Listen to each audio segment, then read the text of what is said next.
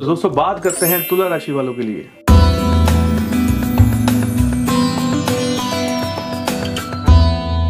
दोस्तों, बहुत सारे लोगों को मैंने पिछले समय से, काफ़ी समय से तुला राशि वालों को खास तौर पे बोला था कि आपने कोई भी नया वाहन आदि नहीं खरीदना है।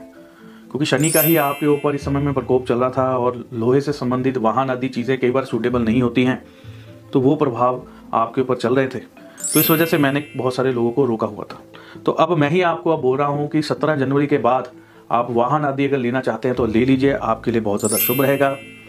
वाहन खरीदना अपने लिए या परिवार के लिए वाहन जो है आप खरीद सकते हैं, घर में वाहन आ सकता है, ऐसे योग आपके बन रहे हैं, इसीलिए ये चीज़ें आपको मैं बता रहा हूँ।